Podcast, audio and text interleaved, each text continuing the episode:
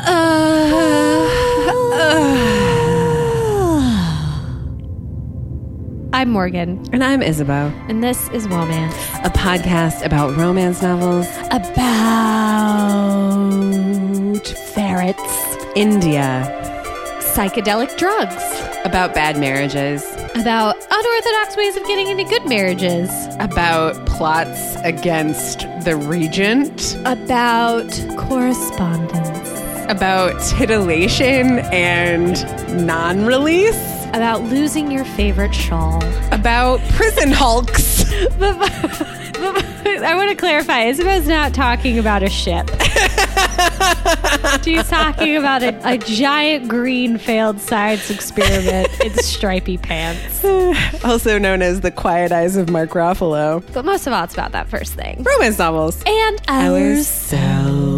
This week is a very special week for me. We are talking about My Sweet Folly by Laura Kinsale. I guess I'll read the back. Yes. I want to read some of the blurbs, if that's okay, because I No. think they're really good. No blurbs. My Sweet Folly. His letters began with My Sweet Folly. Over seven years, the innocent correspondence between Folly Hamilton and her husband's cousin in India, Lieutenant Robert Camburn, transformed into a secret passion. After Folly's husband died, Robert became the guardian of her stepdaughter, and on his return to England, summoned them to his imposing estate. In an instant, Folly's expectations of a heroic soldier were destroyed, for the Robert Camburn was a man on the edge of madness, tormented by unseen demons. Possessing a dark seductiveness and a tempestuous nature, he both frightened and fascinated Folly. But fear turned into desire and madness into mystery, as Folly was drawn deeper and deeper into the danger that surrounded him. You can read the blurbs. A true storyteller, San Diego Union Tribune, brilliant, innovative, Affaire de Coeur, one of the most gifted writers in the romance genre today, Inside Romance. Now the winner of the Romance Writers of America's coveted Golden Choice Award, and the New York Times best-selling author of The Dream Hunter, presents her most enthralling and suspenseful novel to date. I picked this up at the Salvation Army in the West Loop for 50 cents. Very excited to spot a Kinsale after Melanie Johnson introduced us to her. After I told Isabeau that I purchased it, and then after the first three pages, I told Isabeau we could not talk about it on the podcast because I liked it too much. But then old slow read Morgan had to push aside the book we were originally supposed to talk about and offer up an alternative. And I did my sweet folly because I had already read it. I am mad about how much I enjoyed this book. Morgan, I have to get up at 6:30 in the morning and on two occasions this week I stayed up until 3:30. Looked at my watch and was like, I could just keep reading and stay awake for the full 24. The first 200 pages of this book are not only the page turniest of page turners, but just a delight in every way that I can imagine. Wow. Yeah. I'm mad about how good this book is. I am mad about how good this book is. This book is one of those books that you read and you're like, well, why would I ever try? I'll never write a romance novel as good as My Sweet Folly. Oh boy. I don't know where to start. Let's start at the very beginning. There's a ferret. There's a town called Toot Above the Batch. That's all you need. Romance. Do you know this book is about that thing? And I think like there's no way Laura Kinsale could have known this. Mm-hmm. But this book is about that thing where you start correspondence with a guy who lists his height in his Tinder profile, mm-hmm. and that does make you more attracted to him. And then you meet him in person and find out that he is diagnosed bipolar disorder, and you still really like him, and you have to make a decision about whether or not you're going to go on that second date. Except that experience is extended about six years mm-hmm. and involves intrigue with the Prince Regent mm-hmm. and a mystery to solve and many different estates. Murder most foul. Murder regular. I want to start with the letters because this That's book, what the book starts.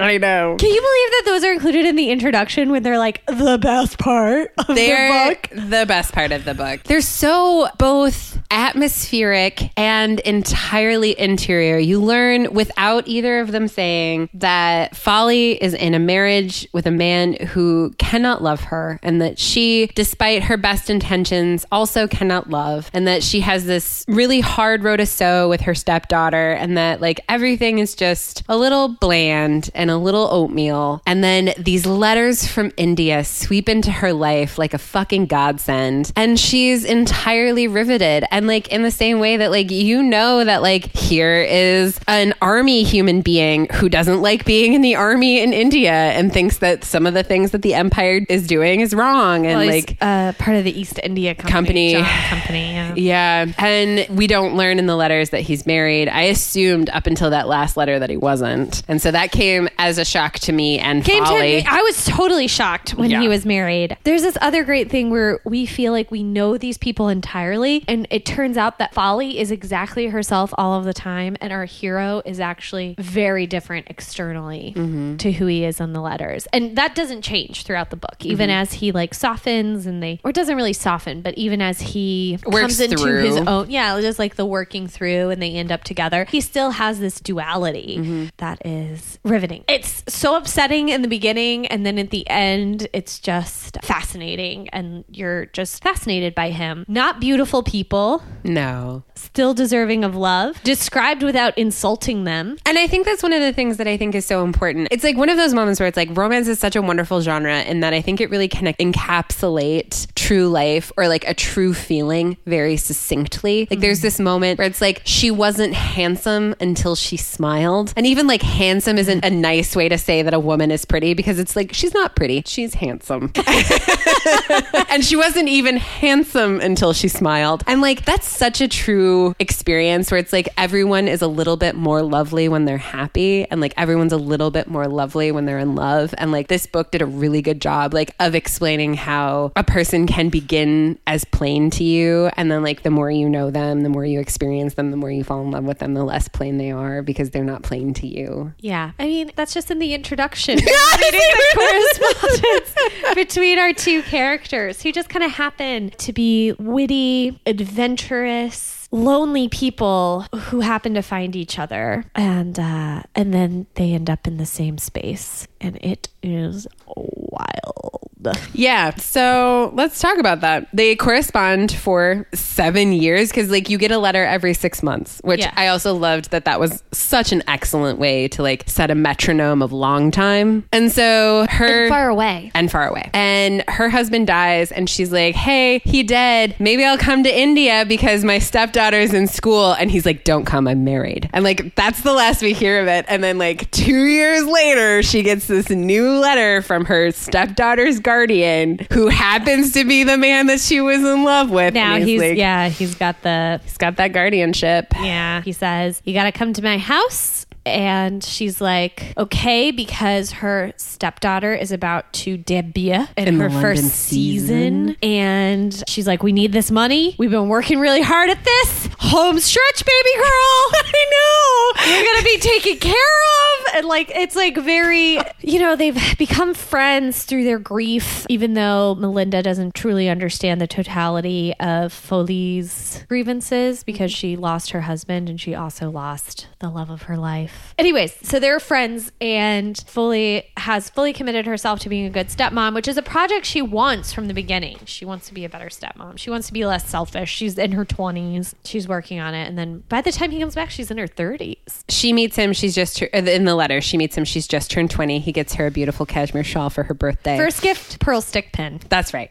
For Second her birthday. gift, cashmere shawl. shawl. Seven years goes by after their correspondence ends. She's, 30. 30. She's just turned 30. Melinda, her stepdaughter, is 18. And so she's eight at the very beginning. And like when you said, This is it, baby girl, I was like, That's so true. And we start in the letters where she's like, My stepdaughter doesn't like me. And I like, I've worked really hard. And like the vulnerability of knowing that you can't step into someone else's shoes, but you need to forge a relationship regardless. And then that we pick up where that tortured relationship had really flowered. Yeah. And that like Melinda loves Folly and calls her mama. And Yeah. like, Folly's only 30. I also want to talk about Laura Kinsale and how generous she is with the beautiful stepdaughter. There are moments where Foley is envious of the attention mm-hmm. Melinda gets because she is so beautiful. She looks like her dead husband's dead wife, Yep. you know, and that's hard for Foley. But the book is never judgmental of Melinda. It says, you know, she is beautiful. She has a title. That's enough to get her pretty secure in her life. And she's going to take Foley along with her. And she's also, you know, whenever Robert is like, no, you can't go to London, you can't go to this season because he's in this paranoid state and he doesn't want Foley to leave his home. She is upset because she's not going to be able to go to the balls, but she's also upset because she's worked really hard for this. She's created her own wardrobe. This is her job. This is her future security. And I like that the book can hold those two truths. Yep. Can hold the fact that Melinda is 18 and she wants to fall in love and she wants to go on a great adventure.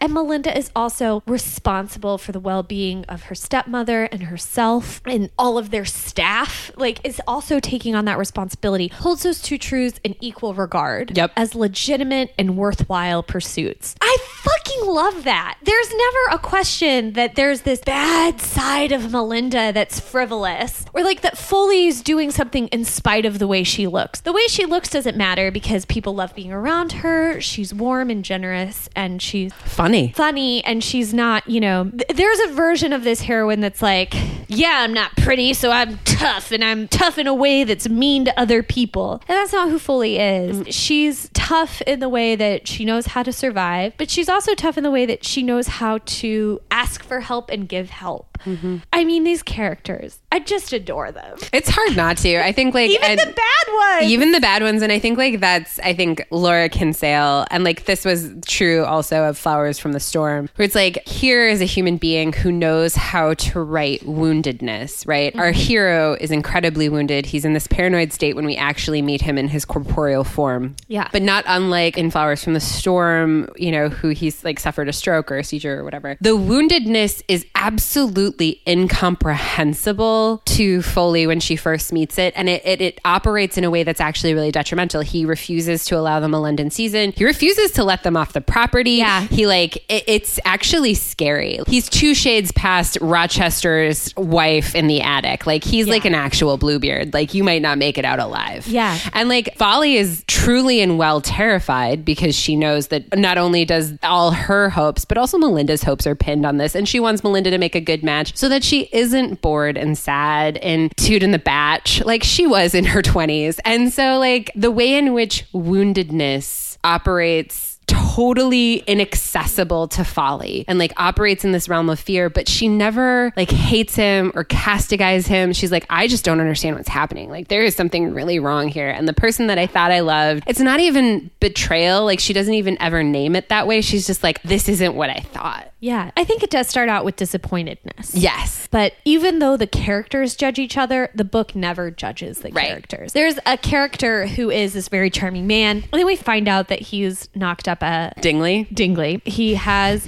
uh, seven daughters seven daughters. He has a wife who were first introduced as you think of her as like a Xanaxed housewife of a bygone era. And the book even develops her as this woman who just has given her life raising seven daughters and has kind of lost track of herself in the process and gets to go to London for this season because of Robert. And she reconnects with like, she's this really fascinating woman who has these beautiful friends and people who love her. And even her husband, who got one of Robert's housemates pregnant, he reveals himself to Foley in this moment of vulnerability that this will become a key scene. But he says, like, I just felt so invisible. And this woman who was young and beautiful saw me. And the book's like, yeah, it was silly. It was a mistake. But even though he ends up being like a bad person and really screwing the pooch, the book is never like, this motherfucker. You know what I mean? It never has that moment of like, look at this gross piece of garbage. It's like, oh, this vulnerable person did something stupid in a moment of sadness. That's what everyone's doing. And everyone's just trying to make it right. there's this thing that sometimes you say where it's like they make garbage decisions but they're like not garbage people Yeah. and like this book really operates on that but the other thing that like was Keep in mind, Foley is married when she starts the correspondence correspondence. She's described as flirty and she owns up to that. But there are other times when she's like, yeah, should not have sent that letter. for forget that I did. came off uh, pretty strong there. Yeah. Uh, yeah, like I mean, she's he- aware that she is unfaithful. Right. And like he basically sends her a letter. He's like, I want to kiss you into submission. And we don't know at that time that he is actually married when he sends that. Yes. But the other thing that I think like that I want to bring up really carefully, or not even carefully, it's like Dingley sounds a lot like Bingley.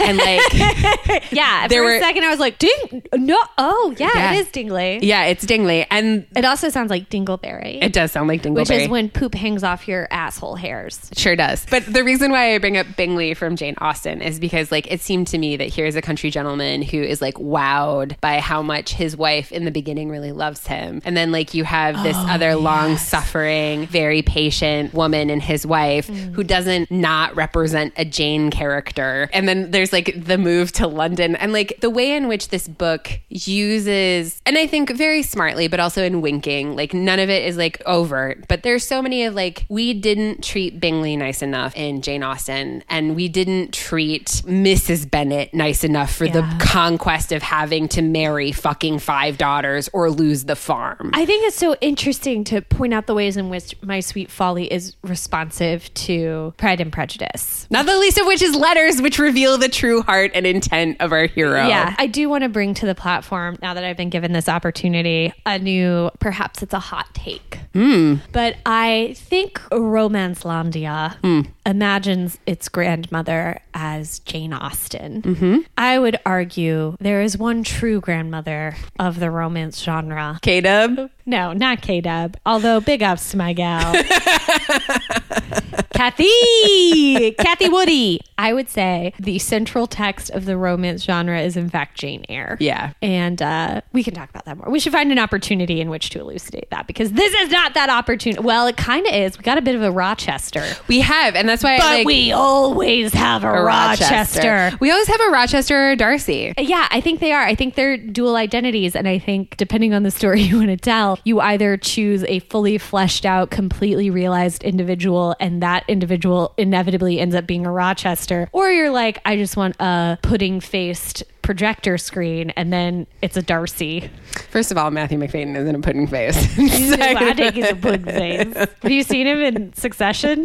That's true. or anything else? That's true. I like that's the thing where it's like people are situationally attractive. Where it's like Matthew Macfadyen is not attractive to me as a human, except He's when he's a- walking across the moors. Did you see him in? Frost versus Nixon. No, he was in Howard's End, the new Howard's Yes, End. he was incredible as a bearded human. He is just such a talent. Oh my god, he's so He's talented. so Oh my god. He's just so talented. Podcast in a podcast, Matthew Macfadyen. Macfadyen into You by Mazzy Star. Our podcast. Just so talent. What a talent. what a talent. Real strange chameleon for such solid granite features that don't change. But also pudding like. but also strangely soft. Has a human being ever looked more like a golden retriever? Slash a murderer if you crossed a golden retriever, with the mask of Jason. you would get Matthew Macfadyen. it's a true story. I don't think that's true. The dopey eye. I think he's so handsome. I think if I met if I met Matt if I met Matthew Macfadyen in a bar and he Matthew was Macfadyen, like- come on the podcast. He was like, "What's up, Morgan?" Because I'm probably exactly as tired. He could get it. Oh my god! Obviously, Outside, no, outside of context, he's never been in a movie. If I saw him, he could get it. he'd have to like speak to me in dulcet tones, and then it would be over. But like, To be honest, if he spoke to me, he could not get it. Because Really? You know how I feel about the English. That's they true. Mm-hmm. come into our country.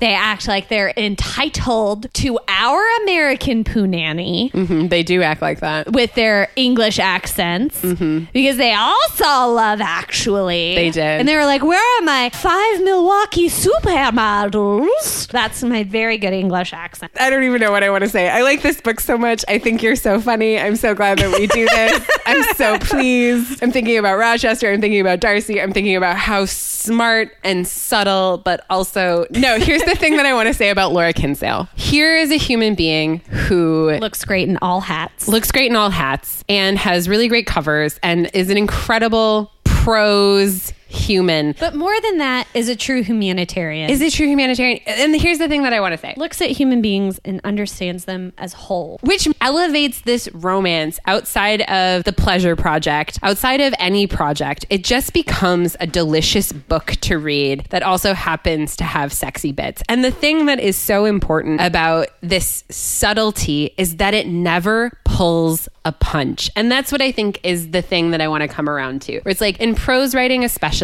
there's this thing where you like hedge a bet. And so you mm-hmm. don't oh, use like yeah. active verbs or you don't say that the person is black, you say that they're tan. And like whatever it is that you're like you're hedging your bet for like the widest audience. Laura Kinsale never hedges a bet. She always lands a punch. And the thing that's so great about it is that she doesn't do it at anyone's expense. No. You know, and I would say even like whenever we're introduced to a character who I think if she appeared in a romance novel published in 2019, the Duchess of Melbourne, she's a cosmopolitan woman. She's progressive politically. She's got thoughts. She hosts these salons. She brings in these young thinkers. She gives them space. She gives money. She gives support to the people she likes in the form of just giving you a ticket to the right ball. All max. If you need it, or giving you actual capital with which to travel, as Lord Byron, who makes an appearance in the book. does. Name drop. Um, the, I wonder how much they paid the actual Lord Byron to make an appearance. But I.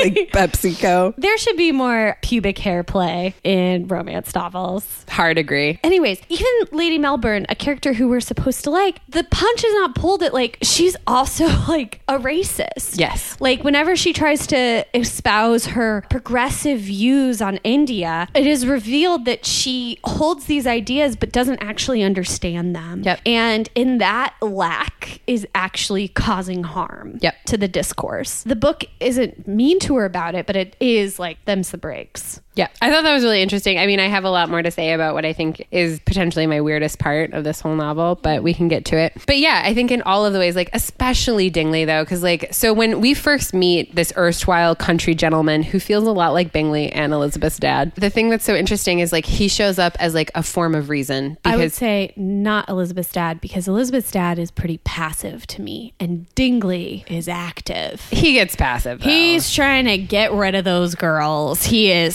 psyched. he is psyched to get them to London. But he does this thing where he shows up and he so Melinda and Folly are at the Abbey mm-hmm. and Robert is crazy. The butler doesn't really know what to do. Robert thinks that he's being poisoned. He's told them that they can't have a season. He's told them that they can't use the coach. He's told them that they can't leave the property. And so then into this mess, Dingley shows up as the country gentleman within next estate over. And he's like, Hey, what's going on, y'all? You haven't been here in a while. I just want to welcome you to the neighborhood. And Robert's like, Yeah, whatever. And then Folly's like, We're in real trouble. I don't know what to do. Robert leaves the room, and Dingley's like, "That guy's pretty weird, right?" Yeah, he's like, I'm not just making He, that like, up. Gives her space in which to be like, "I need help." Yeah, I need help. And, And he's then like, he actually delivers on help. Gentlemen, if you are listening to this podcast, one of the most frustrating things is when you offer help to women, to people of color, and then you don't actually do it. I've had experiences where I've been hassled by men at bars, and a male bartender has discreetly told me, listen, let me know if you're having a problem. And I've been like, okay, I'm having a problem. I need your help. And they're like, That's not a problem. I can't help you. Yeah, exactly. And of course they can. They can help me so much more than I can help myself. I don't want to ask a fucking bartender for help. Like he's got his own job, but like I need help and you're offering it and then they don't deliver. It's happened to me more than once. Mm. That's on like a super personal one-to-one basis, but also when you go to vote. I actually have a really good story about this. And like I think about this in terms of Dingley, who is like a secondary character, but also incredibly multifaceted. So like he's like, Hey, that guy's really weird. You seem sort of on edge. And she's like, Oh my God, I don't know what we're gonna do. And he's like, Great, you're gonna come to my house, you're gonna bring your stepdaughter, and then we're gonna figure this out. But you don't have to stay here anymore. And that's awesome. And like to your bar anecdote, it's like as a former bartender, I used to also be incredibly hassled. And there were managers who would help me and there were managers that wouldn't. And I had this one moment and I remember it very clearly. It's the end of the night. All the patrons are supposed to be out of the bar. I'm beginning to count my drawer, which is, you know, it's thousands thousands of dollars in there. And it's like not an exposed moment because everyone's supposed to be gone. And suddenly someone had been hiding in the bathroom. Oh, that's the worst. And so I have all of this open money, but this person had also been giving me grief for the last hour and a half of my bar shift. Really? Yeah, and it was like really uncomfortable, and I tried to put them off. Like they'd had a huge bar tab, so I wanted that tip because like I had bills to pay, and I just remember being so uncomfortable. And then he cornered me inside the bar, so he's like behind the bar. I have the cash open, and I'm like, I don't know how this is gonna go, but I actually now feel physically threatened. And my manager that night, he and I didn't really super get along, but in this moment, like he sees what's happening on the camera, comes out from where he is, he shows up and he's like, Hey, hey, she's told you that you can't be here and to leave her alone. Why do you continue? And he's like, I'm just trying to be cool. He's like, You're not cool. Leave. And like using like all of the respective a male diaphragm to make a other person leave to protect me. And then like, you know, got him out, locked the door, and he's like, I'm so sorry that happened. I didn't realize he was still in here. Like, are you okay? That's what allyship looks like. We had a fine working relationship. We weren't friends or anything, but he used his physical space to intimidate another human being who is using their physical space to intimidate me. And I want to address imaginary feedback on this. Mm-hmm. There is nothing as a woman you could have done No. to have gotten rid of that person. Even if you said fuck it, which I'm sure you had at that point regarding your tip. There is Oh, for sure. I was like, I'm married, and I wasn't married at the time. I'm like, I'm like, I'm gonna throw everything I have at you. I'm gonna throw the protection of invisible men. But also, that- you probably were like, please leave. Oh, please yeah. stop." You used all the power of your diaphragm. But by virtue of the fact that you're a woman, people feel entitled to you. right, and that I have to like give them space to be entitled to me. You have to give them time. You have to give them your body. You have to give them your kindness. Yeah. You have to give them your patience. People expect everything from you and will not hear it Yep. when you say, I'm keeping this for myself. right, or You my need to leave. business. Yeah, You and like to leave. this isn't for you. They yeah, never listen. And was- that's why allyship is important and allyship matters. yes. Isabeau had done everything, Mm-hmm. had tried to stop everything, had reached the limits of her capacity as a human being to help, to fix her situation. And she needed someone with more social capital than her to come in and fix the situation. And that's what it really is. That's Yeah. what allyship really is. It's like you had put yourself on the line to the farthest edge that you could push it, and you were about to get hurt Yeah, and that's what it felt you were already hurt. Right. And it takes someone who's willing to risk getting hurt themselves to take on some of that pain. Yeah. That's what. Because I'm sure he was scared shitless. I'm sure, like not a big person. Doesn't So- matter how big they are. Exactly. that is scary. It to is. confront a person like that. Right. But it's also, it's like there was a moment where it's like my manager understood that I had come to the end of anything that I could do and that another person and another person's authority now needed to be leveraged. And like that was a moment where it's like, I understand in a crystalline moment that will, is indelibly captured in my brain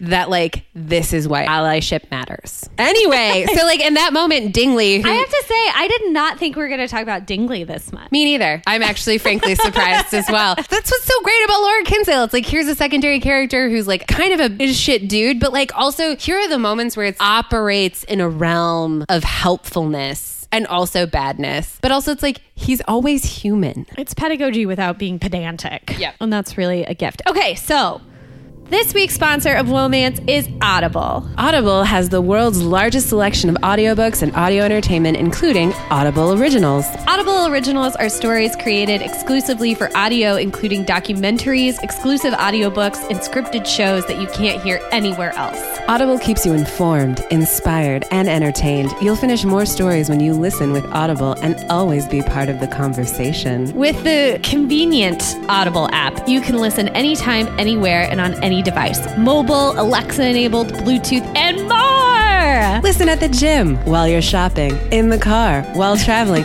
Anytime you can't read, you can listen with Audible. We need two hands free, eh? Come on now. You know what I mean.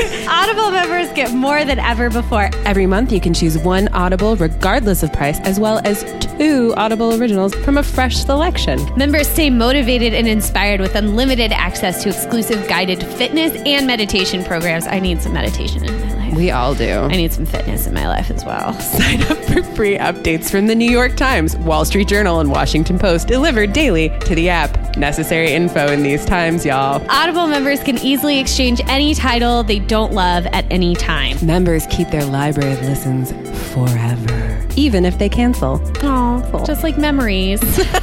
Start a 30 day trial and choose one audiobook and two Audible originals absolutely free. Start listening with a 30-day Audible trial. Choose one audiobook and two Audible originals absolutely free. Visit audible.com slash woe or text woe to 500500. That's A U D I B L E dot com forward slash W H O A or text W A to 500 500. We would recommend picking up for your first audiobook My Sweet Folly by Laura Kinsale, the subject of today's very podcast. It's narrated by Nicholas Boulton. And let me tell you what, listeners, Nicholas Boulton's dulcet tones, Audible's accessibility, it was a wonderful listen. And I finished it in record time because everything worked for me great. I was embarrassed to listen on public transit. I love that Nicholas Boulton slightly softens his voice whenever he is speaking from the female perspective in the audiobook. And it sounds silly, but it's not. It actually works really well. He's an incredible voice actor. Laura Kinsale is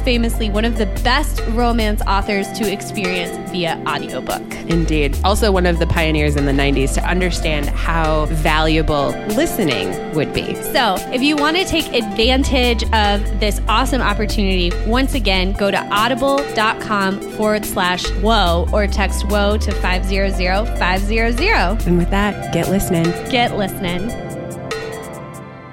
Sexiest part. Whoa. This is a sexy book. It's got some sexy parts. You know, it has so many sexy parts, but there's surprisingly few sex scenes. I'll do a sex scene. You don't feel pressure. I don't feel pressured. You never feel pressure to do a sex scene. I don't. Here I am holding it down for the perverts.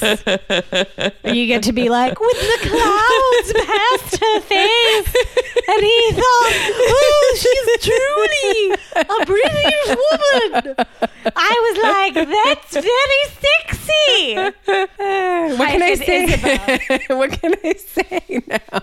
I find recognition sexy. My sexiest part, other than the letters, obviously, which are par excellence sexy for me. Because it's flirty. It's so butterfly Yeah, it's that. It's like you just, it tickles you. And then it like accelerates and decelerates. And you're like, whoa, It is. It's like an actual roller coaster. So I would say that my truly most surprising, sexiest bit was I love that. Go. She has retreated to Dingley's country estate. They've put her up, and Mrs. Dingley ushers Robert up the stairs to the bedroom where Folly's trying to collect herself. And like oh. Mrs. Dingley's like, This guy came out of the fog to find you, so I'm gonna go downstairs.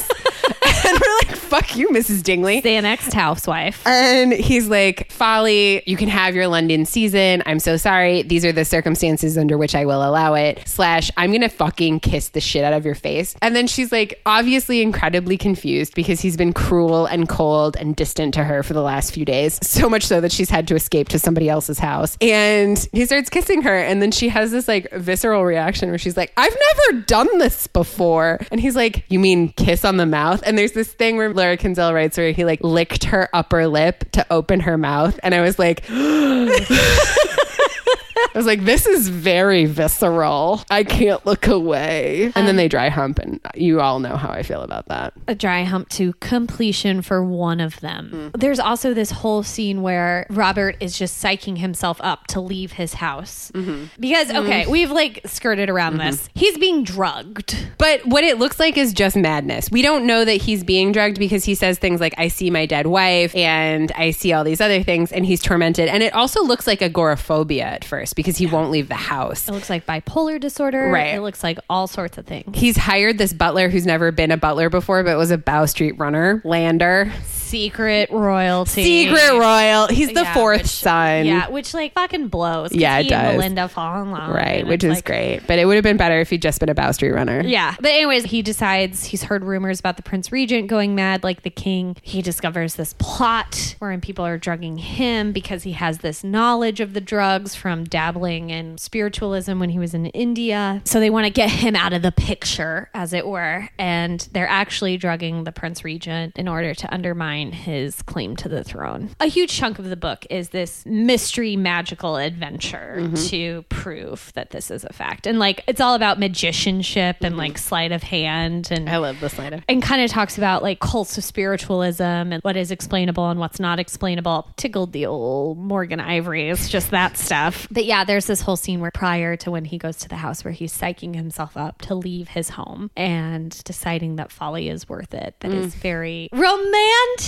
And it's romantic capital R. It's like Rochester calling Jane across the moors. And like that's how like the magical realism of this book really plays because it's like I didn't know at that moment whether or not Robert was agoraphobic, whether or not he was a paranoid schizophrenic, whether or not he had bipolar disorder. There's clearly something wrong with him. Yeah. But the book wasn't invested in explaining it yet. It's okay for us to speculatively diagnose characters. Do not speculatively diagnose people in your real life. Don't do that. Not safe. Yeah, I mean, I thought that was brilliant. And also, like, very, it's like very wet. It's like April in this part of England. So, everything, like, the horses' hooves are like making sounds in the mire on the road. And, like, there's this like crazy fog when she, like, gets to Dingley's house. And then they show up in London and, like, everything's bright and, like, there's so much to do and see and, like, be. And this, like, very nice widowed colonel takes a shine to folly. And she's, like, trying to envision herself with this We're in person. town now. We're in town because after the dry humping, he's allowed them to take his townhouse, all of the Dingleys and Melinda and Folly. And so she's going around with Melinda to like Almack's and all these other places. And she meets this very nice colonel who constantly compliments her. And, she, He's a widow, a widower, I should say, and they kind of start their own little flirtation. and she's like, This doesn't excite me. And then Robert shows up. Oh man, does Lord he Byron, ever? As part of his plan to figure out what the fuck is going on. You think of him as this like very vulnerable, like broken person, and then he sweeps into the ballroom in his like full regalia with Lord Byron, and everyone's like a little scared of him because he's like a little dangerous. And you're like, I mean, it's totally true. Like these like genuinely unstable, vulnerable men come across as like tantalizing bad boys. Yeah, they do. It's like craggy and dangerous and aloof, but Yeah. also wounded, broken, and have all of the power over you because they control the purse strings of your estate. Yeah. Anyways, that he's like playing this part. Yeah. That was who he was prior to his marriage. And oh my God, there's just so much. Like, I can't go into it. Like, everything is so key. Even the person who fully buys her ferret from mm-hmm. turns out to be like an important, it's not like a little side thing that she mm-hmm. has this ferret. It's not like a weird eccentricity. Like, the ferret matters throughout. it's incredible that you are able to take this much whimsy in a romance novel and make all of the pieces work together the way it does, like a Tetris. But I want to talk about my sexiest part. Okay. My sexiest part, it's at the end of the book. Mm-hmm. I'm a little bashful.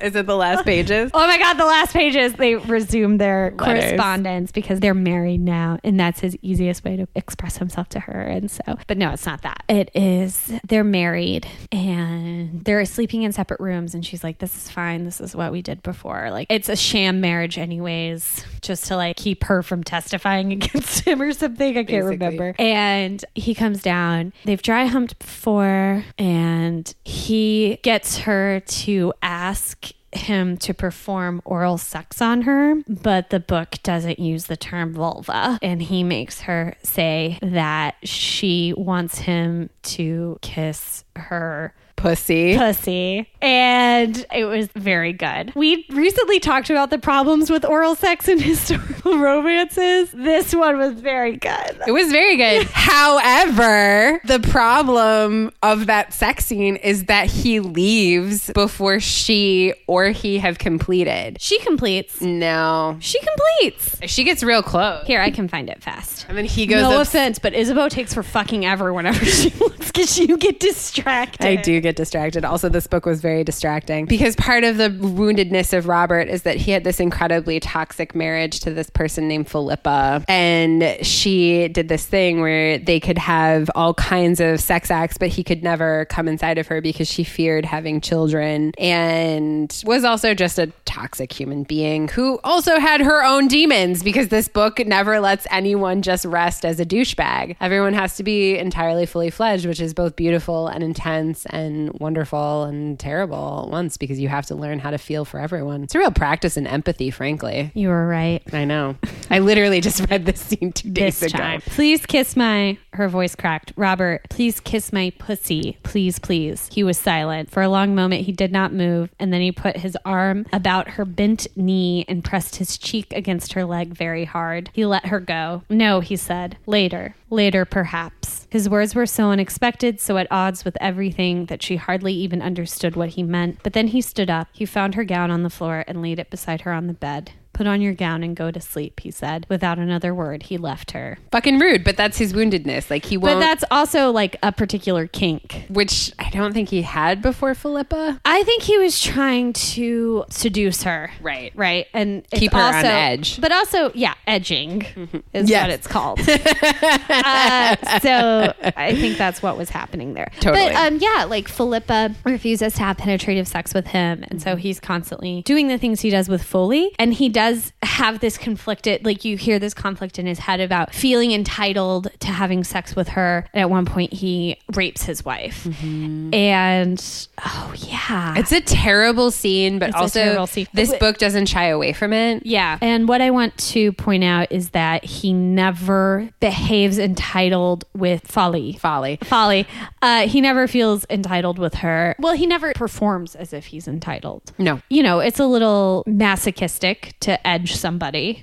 Especially without their knowledge. But the thing is, like, he's trying to seduce her because, like, the way in which he's acting with her has been informed by his really toxic relationship with Philippa. And But then, also, his interest in non penetrative sex with Folly has nothing to do with fearfulness. Right. It's just what he wants to do. Right. Mm-hmm. Like he just wants to give her pleasure or not on purpose. Penetrative sex is not centralized as an ultimate goal of this book either. for sure. and like, it's not like, and at last he was inside her. Like, there's none of that, which there's a scene where she gives him pleasure without penetrative sex. I mean, it's just, it's just, it's just very good. It is very good. It is very good. Until you mentioned it, I'd almost entirely forgotten. There's this awful rape scene Yeah, with forgot Philippa. And what is so intense about that is they already have this bad marriage. It's financially ruinous. It's like reputationally ruinous. Like everything is going terribly. And like, you know, she will never have penetrative sex with him. And there's this like awful night where he just like, that's not the thing that's going to happen. And he like rapes her. And it's awful. And he feels awful and dirty and like runs into the streets and has this sort of like fog of guilt around him about it. And then it never comes to like an end. Like pretty much soon after that, Philippa dies. So like everything that's wrong with their marriage can never be resolved and he can't apologize for his behavior. Well, the night after it happens, he discovers a guru. Right. And he starts filling his life with this spiritual research. Right. And we actually find out that this happens while he's in correspondence with Folly. And he becomes this fascination with spiritualism as like a solution. But by the time he's back in England, he's like, spiritualism was not a solution. There is no solution for this, for what I did, for who I am, besides constant personal work. Which is like an incredible thing for a romance novel to discover in like, a character. like, also, I would say his personal work never feels weighted on his sexual relationship with Folly,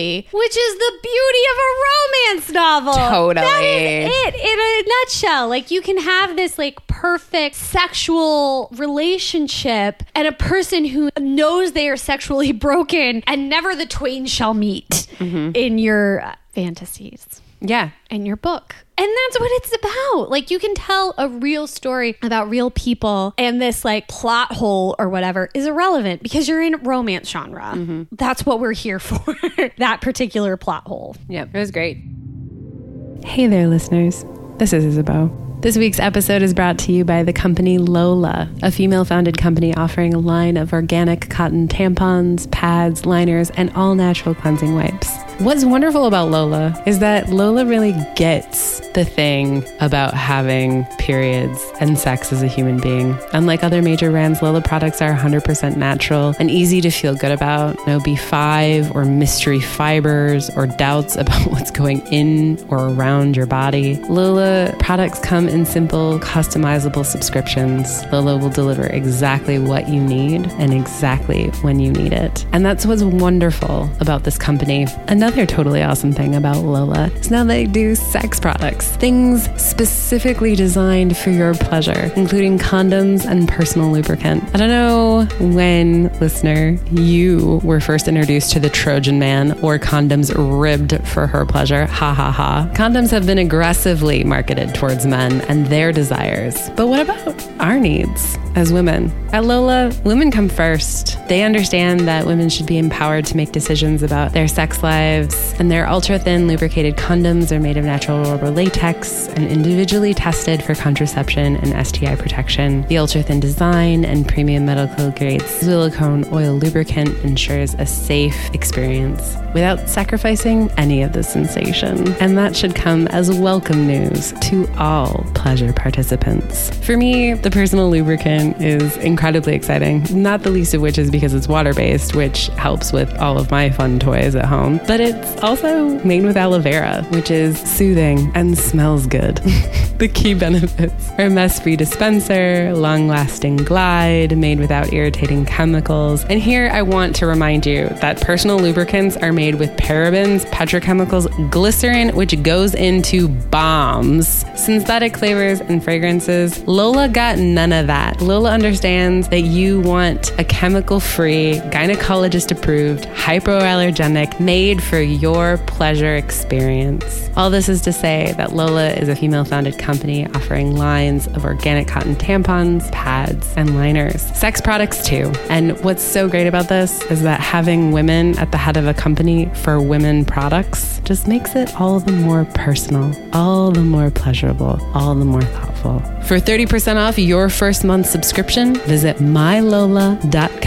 That's M Y L O L A.com and enter WHOA when you subscribe. One last thing that I want to note is that I had a conversation with one of my dear friends who's just leaving college now. She's much younger than I am. And she was telling me about her experience with Lola. And she had this wonderful thing to say where the boxes were customizable and discreet. And so that she didn't have to worry about, you know, what was showing up at her dorm. But even more importantly, she felt empowered by the experience and that like it didn't even have to be discreet because she got to own her period experience in a way that she hadn't before. And that feeling made her feel good. And that's all we're looking to do here. So that's mylola.com and enter WOW for 30% off your first month subscription. And with that, listeners, mwah. Oh boy.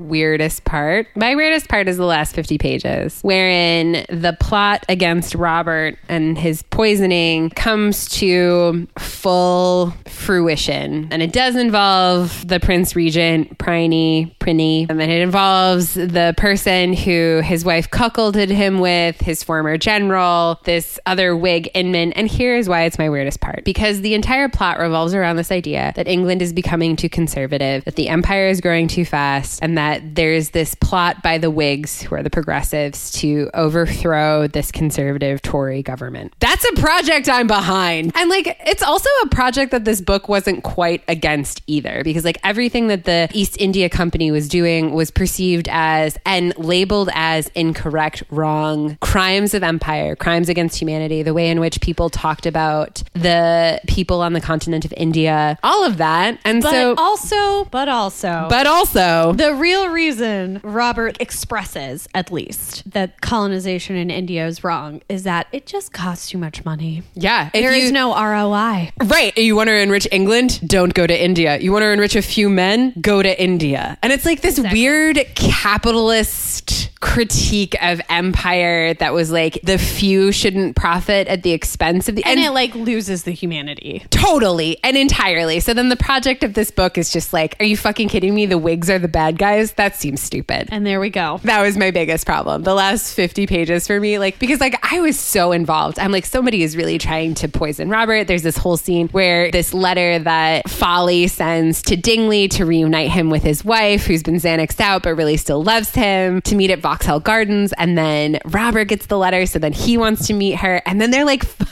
fucking taken to a prison hulk in the Thames. And there's this scene where she's blind. She's been hit so hard over the head. And he points her face to the porthole and he's like, Can you see the porthole? And she's like, I can't see the porthole. And there's this pause. And she's like, Should I be able to see the porthole? Can you see the porthole? Robert, can you see the porthole? Robert, should I be able to see the porthole? He's like, I can see the porthole. And I pretty much think that your eyesight will return to you, but like, don't panic. And she's like, You can see it and I can't. I had so much true terror that this book Yes. was 100% going to make Folly blind in that moment. And like, the terror was so real. And also the way that he was ushering her through it in this terrible situation. Oh my god, that whole thing of escaping the prison. Oh my God, it's so good. We're back to loving the book again. um, so I would say my weirdest part is a couple things. Sure. What are Um, they? Discovering that Robert's actual mental illness is just a matter of not eating food at home anymore. It was more interesting to me when, you know, and I understand that they're like, oh, he raped his wife. But the book kind of excuses that as like a logical end for the situation he was in. As opposed to like, Laura Kinsale always writes heroes with some kind of disability, from what I've observed and from what we've read previously. Roberts is solved and he gains this absolute clarity and absolute authority when he stops eating the food at his house. And that was disappointing. Like, if we have this thing of like, he has to work through the fact that he committed sexual violence against his dead wife forever, why couldn't we also say, and he genuinely has agoraphobia or, you know, whatever other number of illnesses he could have been diagnosed with because he's a fictional character? That seemed strange. It seemed like a strange choice. I understand perhaps why she made it because the problems become so baroque and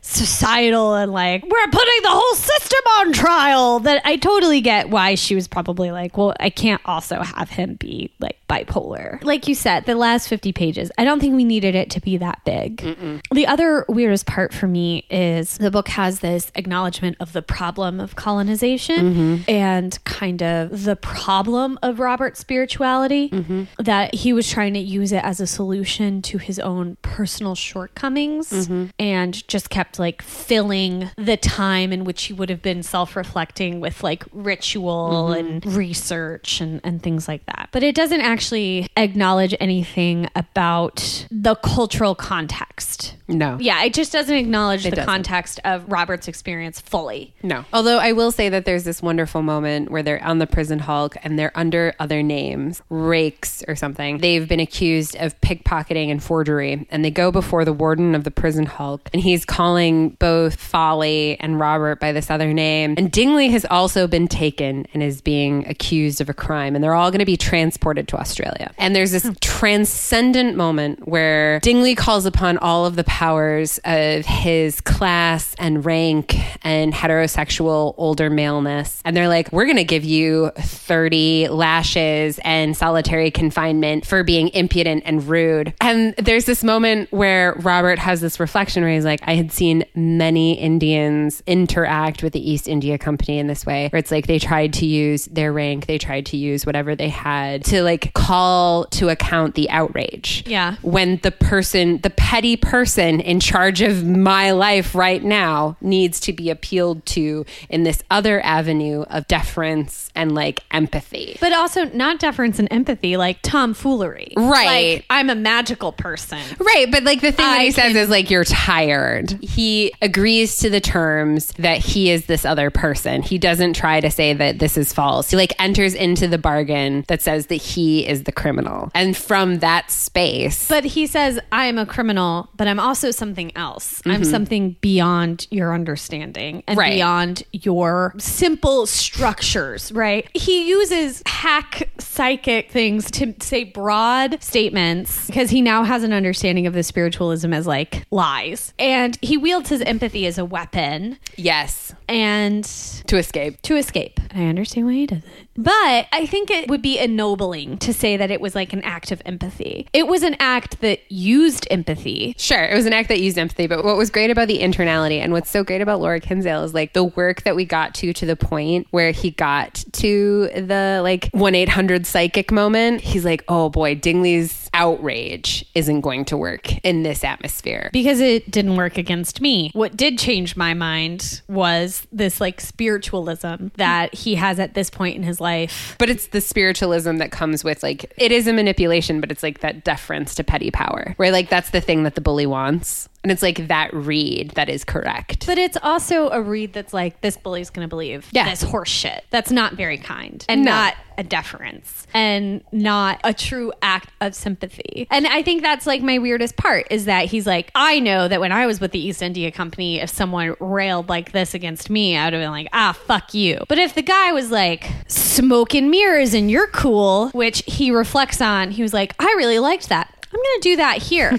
like, it's clever and it saves their lives. But once again, the book doesn't really address the fact that, like, holy shit, you had people's lives in your hands and you made decisions based on this stuff that you're like, and it's all hooey. I don't know. That fucking kinda- sucks. It does suck. I thought That when, fucking sucks. when he was talking No, to no, no, the just say that sucks. That's a bad way of approaching the world. totally, it's a terrible way of approaching It's the not world. heroic. I don't think it's heroic, but the scene with the warden, because the warden is like such a petty officer and he's caught between a rock and a hard place. And the fact that like he's able to manipulate that is not ennobling. It's not heroic. You are right about all of those things. Watching, But he also learned it from his own racist yes, murder yes, project. yes. Which of course this prison warden is also a part of. Yeah. Yeah, all of that stuff is crazy. But like, it's crazy and it's weird. It's and weird. It's bad. And the book doesn't, I think, handle it with the appropriate amount of sensitivity. I think India is not handled with the appropriate amount of sensitivity. But here's like there's a thing where he's like, I raped my wife, I'm gonna have to suffer with that for the rest of my days. And then he's like, Oh yeah, all those Indian people I murdered. I can learn how to get out of my own not murder, but deportation via thinking about the ones I did kill and the ones I didn't kill. the thing that I want to expose is that the prison warden hates his job. I don't think that's exposed. Like the prison warden knows that what he does is wrong. I don't think he does. He does though because he says it. He's like, I know that I'm being played, and I know that like there are powers that be that are using my position now to like That make doesn't me mean the that- fall guy. Whenever someone says they're a fall guy, mm-hmm. they understand themselves as a victim. They Right. don't understand what they're doing as wrong. I know I'm the fall guy, so I could just let all these people go. Yeah. Or I could stand before Parliament and point out all the ways I've been used as a fall guy. He's like, I know I'm a fall guy. yeah. And I sent all these people to maybe death, definite sunburns. and Definite suffering. I just want someone to acknowledge. I want a magical person to acknowledge that I'm cool. Like that's Yeah. what he's doing. He doesn't hate his job. He does. He doesn't hate his job. He wants to climb the ladder. I don't think he does because he leaves the Hulk after that. Yeah, because he fucked up. By the time they get off the ship, Dingley has blown their cover. Dingley the little like ship hand is like the warden was wrong. The warden's full of shit. This guy isn't magical. This guy isn't this. How did they get the, ship ship hand hand has blown the cover? So no shit he left.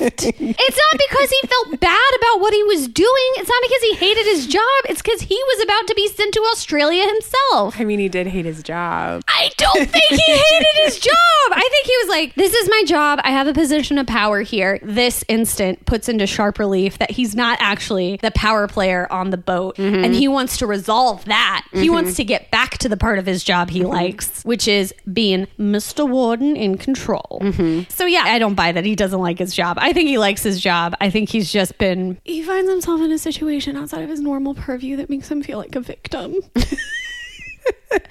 Which is what Robert was doing. Yeah. And once again, Robert also sucks mm-hmm. because it's not like he's like, I'm going to have to wander the world forever trying to figure out why I murdered all of these people. Also, and like tangential apropos of kind of nothing, the last 50 pages really fall apart. And one of the ways in which it falls apart is this like Robert wandering the world, having done terrible things with the East India Company and like not really acknowledging or accounting for that. But also the fact that the worst actors are Balfour for the man that Philippa cuckolded him with and his former general, who are Whigs, which doesn't make any political sense, but doesn't matter. That aside, but then Political party affiliation has very little to do with your actual feelings. Totally. But the thing that was the weirdest for me in this scene where they've like captured Folly and Dingley's been exposed, his daughters have all been kidnapped, blah, blah, blah. They're in this like warehouse and they have this sleight of hand mirrors thing where they like call in the ghost of Philippa to Yeah. like sort of like call everyone to account, which Yeah. cool, spooky, into it. But then her fucking dad is there and Yeah. starts saying wild shit. Oh yeah, the incest stuff. Yeah. Like, I will kill you again if you say anything. And like, you can't say that. And she's like, I'm burning in hell and you will too. And he's like, don't say that. It was wrong. You disgusting temptress. Yeah. And so, like, all of the incest stuff is like laid bare and then a hundred percent left behind. Well, this is a pre Game of Thrones HBO TV series world in which like, I don't think you can have a dad call a dead daughter burning in hell a seductress and like not comment on it again. Yeah. I think like she was probably like, yep, that's it. That's everything. what else are you going to say? Like, did you want the characters to be like, uh, do you remember when he called his daughter a temptress? Yeah. And like, maybe Philippa had a bad row to sow. I think, yeah. Isn't it enough that her dad calls her a temptress and says that she should burn in hell? That's pretty And that rough. he'll murder her again? Doesn't that do enough to illuminate Philippa's? Kind of wanted to know how the characters felt about it. I like them so much. I like their ideas. I like their ideas. I want to know their feelings. their feelings. All right. Womance or no man? Oh, romance. Womance. Unreserved. Wall to wall. wall to wall. Read this book. Read this book. Also, Laura Kinsale, you should come on the podcast so I can uh, talk to you like a fangirl. Is there anything else you want to say? No, just loosen your stays. Okay. With that, loosen your stays. Now your principles. Mwah. Whoa, golly gee. Thank you so much for listening to this week's episode of Womance. Womance is hosted by Isabeau. That's me. And Morgan, that's me. Production is by Nick Gravelin, Our web mistress is the incomparable Jane Bonzak. and our illustration and logo were created by Mary Reichman. They're the best. If you'd like to follow, creep, or connect with us on our social media platforms, you can find us at mans underscore woe on Twitter, womance on Instagram, or email at womansmail at gmail.com. You can also hang out on our amazing website at womancepodcast.com. You can support us by using our code to visit our sponsors or go to our Patreon where we are Womance. Womance is officially part of the Frolic Podcast Network. Discover more podcasts just like our own centering on romance and reading at frolic.media slash podcast. Until next week. Mwah.